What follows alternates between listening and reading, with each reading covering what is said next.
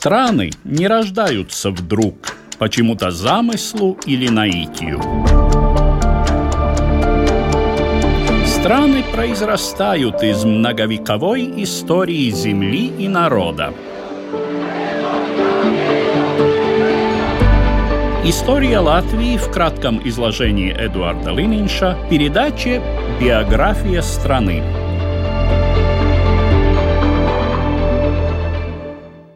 Добрый день, уважаемые слушатели! В нашей прошлой программе мы коснулись истории Латвии в последние столетия первого тысячелетия нашей эры, именуемые иногда, особенно в истории нашего региона, эпохой викингов.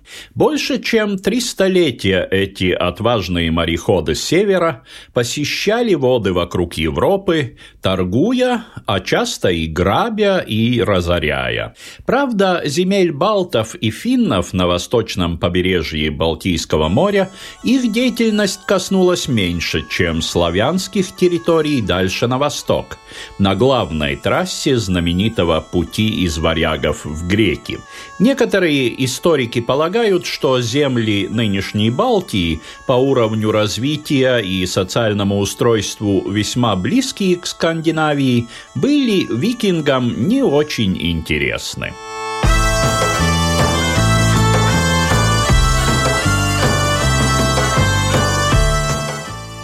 Только уже под закат эры викингов в конце X века в низовьях рек Даугава и Гауя возникла и быстро расцвела культура народности ливов – жителей Латвии финно-угорского происхождения, которую связывают с влиянием викингов – Примерно в это же время активизировалось движение по водному пути Даугавы, которому до тех пор препятствовали племена латгалов, проживавшие на ее берегах, и немного позже сведения о здешних племенах стали появляться в древнерусских письменных источниках.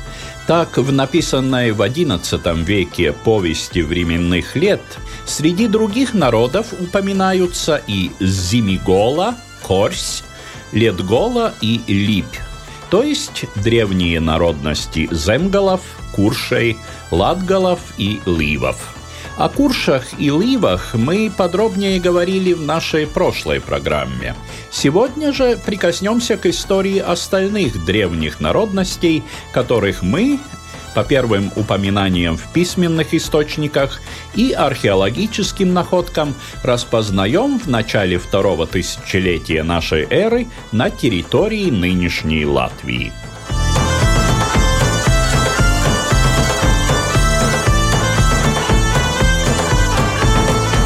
Древнюю народность земгалов – Археологи отслеживают по их традициям погребения, так называемым курганным могильникам, еще со второго столетия нашей эры на территории современной Земгальской равнины, на севере Литвы, а также в современной Видземе, в середине течения реки Гауя. Во второй половине первого тысячелетия земгалы на север от Даугавы постепенно утратили свою культурную самобытность, ассимилируясь с латгалами и ливами, что нельзя сказать о языке, ибо на протяжении всей последующей истории, вплоть до наших дней, сохранилась схожесть латышских говоров в Земгале и в части Видземе. Эта зона образует хребет среднелатышского диалекта, который и лег в основу латышского литературного языка. Уже упомянутая повесть временных лет называет земгалов среди народов, плативших дань Руси, чем современные латвийские историки сомневаются. Тот же источник упоминает неудачную попытку князя Полоцкого Всеслава Бричеславича покорить земгалов в 1106 году, стоившую завоевателям, по словам летописи, 9 тысяч погибших. Дольше всех земгалы сопротивлялись и экспансии крестоносцев в XIII веке. Значительная часть их земель осталась за Литвой, и, соответственно, элемент земгалов стал частью и литовской нации.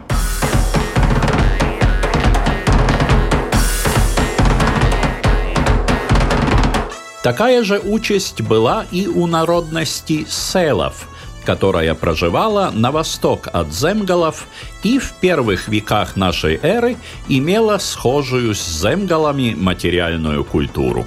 К середине первого тысячелетия земли селов на левом берегу Даугавы занимали территорию современного исторического края Селия и по меньшей мере еще столько же от современной Литвы.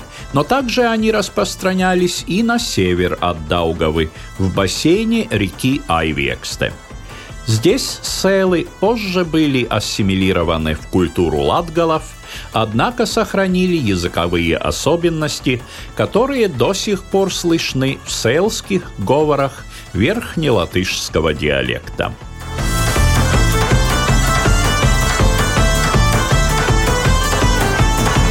Наиболее интересным в рассматриваемую эпоху является процесс образования народности латгалов на правом берегу Даугавы – до сих пор существует несколько гипотез о возникновении этой народности. Однако ясно, что оно происходило под влиянием переселения в VI-VII веке на территорию современной Латвии балтских племен, предположительно с бассейна реки Десна и верховьев Днепра. Миграция происходила, вероятно, под влиянием процессов великого переселения народов, а именно распространения славянских племен на восток и северо-восток. Переселенцы, пришедшие на территорию Латвии, разительно отличались по физическому типу, и их захоронения находят повсеместно на территории проживания как земгалов, так селов, Многие историки считают, что этот процесс миграции имел ключевую роль для последующего образования латышского народа. На правом берегу Даугавы с этим процессом связано возникновение археологической культуры ровных могильников. На протяжении нескольких веков, вплоть до начала Балтийских крестовых походов, эта культура распространялась по землям на север от Даугавы, ассимилируя элементы ранее там проживавших земгалов и селов, а также и балтийских финнов, и образуя культурно-политическую общность латгалов, давшую название латышскому народу.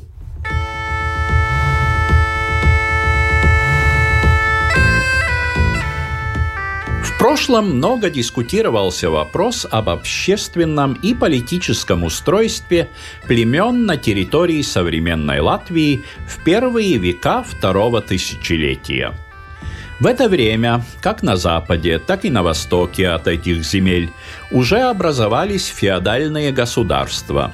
Однако, судя по всему, здесь процесс становления раннефеодальных государств только начинался, рассказывает историк, ассоциированный профессор Латвийского университета Андрис Шне. Runājot par Senlatviju, mēs tomēr šeit neredzam vienotu varu, Mēs nevaram runāt par vienotu politisku sistēmu.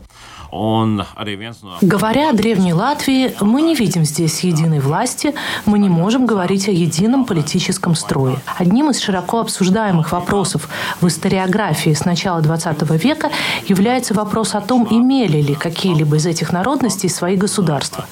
В 20-е и 30-е годы и Арвид Швабе, и Францис Балодес последовательно говорили о королевствах. Например, в Ерсике, центр которого Ерсикское городище в то время археологически изучался. Сегодня эта идея жива, переместившись из довоенной историографии в советскую, где ей, к тому же, были добавлены известные аспекты классового конфликта. И до сих пор она встречается в современной литературе. Un tā joprojām ir sastopama arī mūsdienu literatūrā. Ja mēs skatāmies uz to, ko tad piedāvā latgaļu arheoloģiskais materiāls, vai arī zemgaļu, vai arī kurš arheoloģiskais materiāls, tas mums nepiedāvā pat kādu nojausmu par to, ka šeit būtu varējusi būt valstiska struktūra. Если мы посмотрим на то, что нам предлагает археологический материал Латгалов, Земгалов или Куршей, то он не дает нам никакого представления о том, что здесь могло быть государственное устройство. Нет ни одного такого огромного здания, о котором можно было бы сказать, да, это был Королевский дворец. Конечно, ни одно городище пока археологически не исследовано полностью, и не исключено, что со временем будут сделаны новые открытия. Однако до сих пор материал тоже накоплен очень объемный, и, судя по нему, образ жизни жизни и структура заселенности в основном указывают на крайне эгалитарное общество. Если также посмотреть на погребальный материал, да, он отражает разный уровень достатка в обществе. Есть погребения с роскошным, многочисленным инвентарем, есть такие, где инвентаря мало или нет вообще. Но в этих погребальных предметах мы нигде не можем отследить символику политической власти. Погребения правителей должны бы отличаться не только инвентарем, но и устройством. Скорее, археологический материал позволяет говорить о так называемых обществах вождей, Скорее, археологический материал позволяет говорить о так называемых обществах вождей, где во главе еще не стоят правители с институционализированной властью, основанной на своих чиновниках, своем войске и своих законах.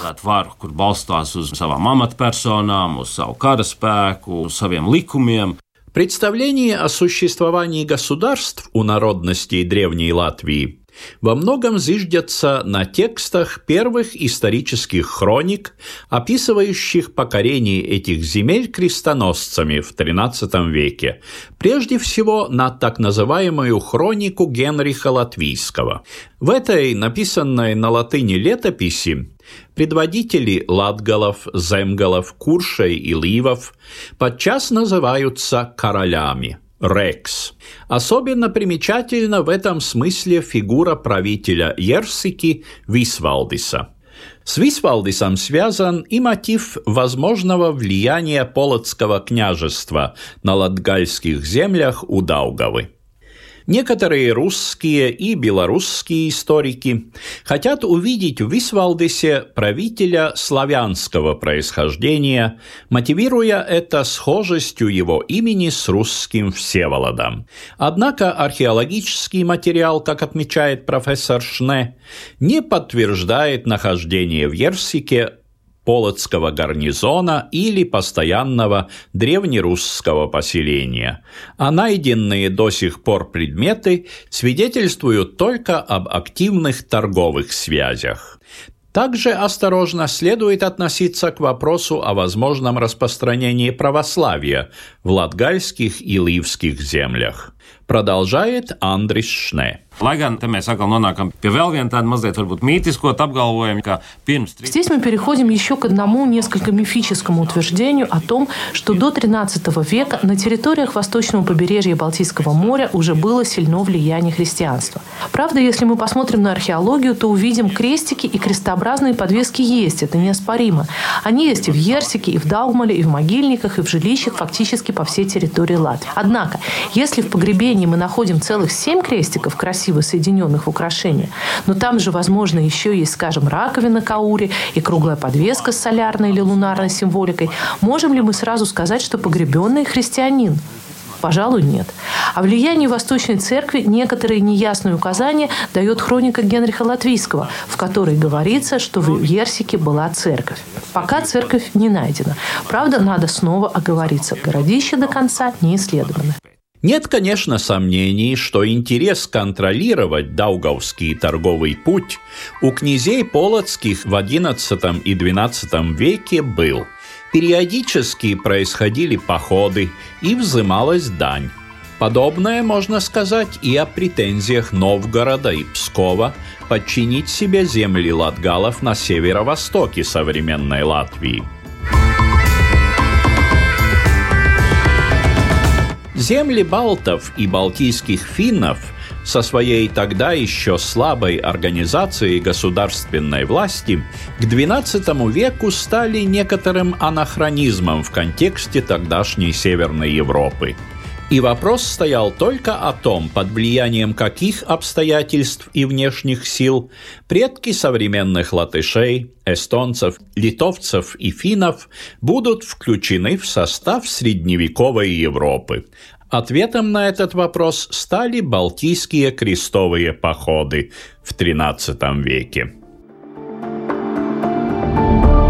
Биография страны История Латвии в кратком изложении Эдуарда Лининша по субботам в 15.05.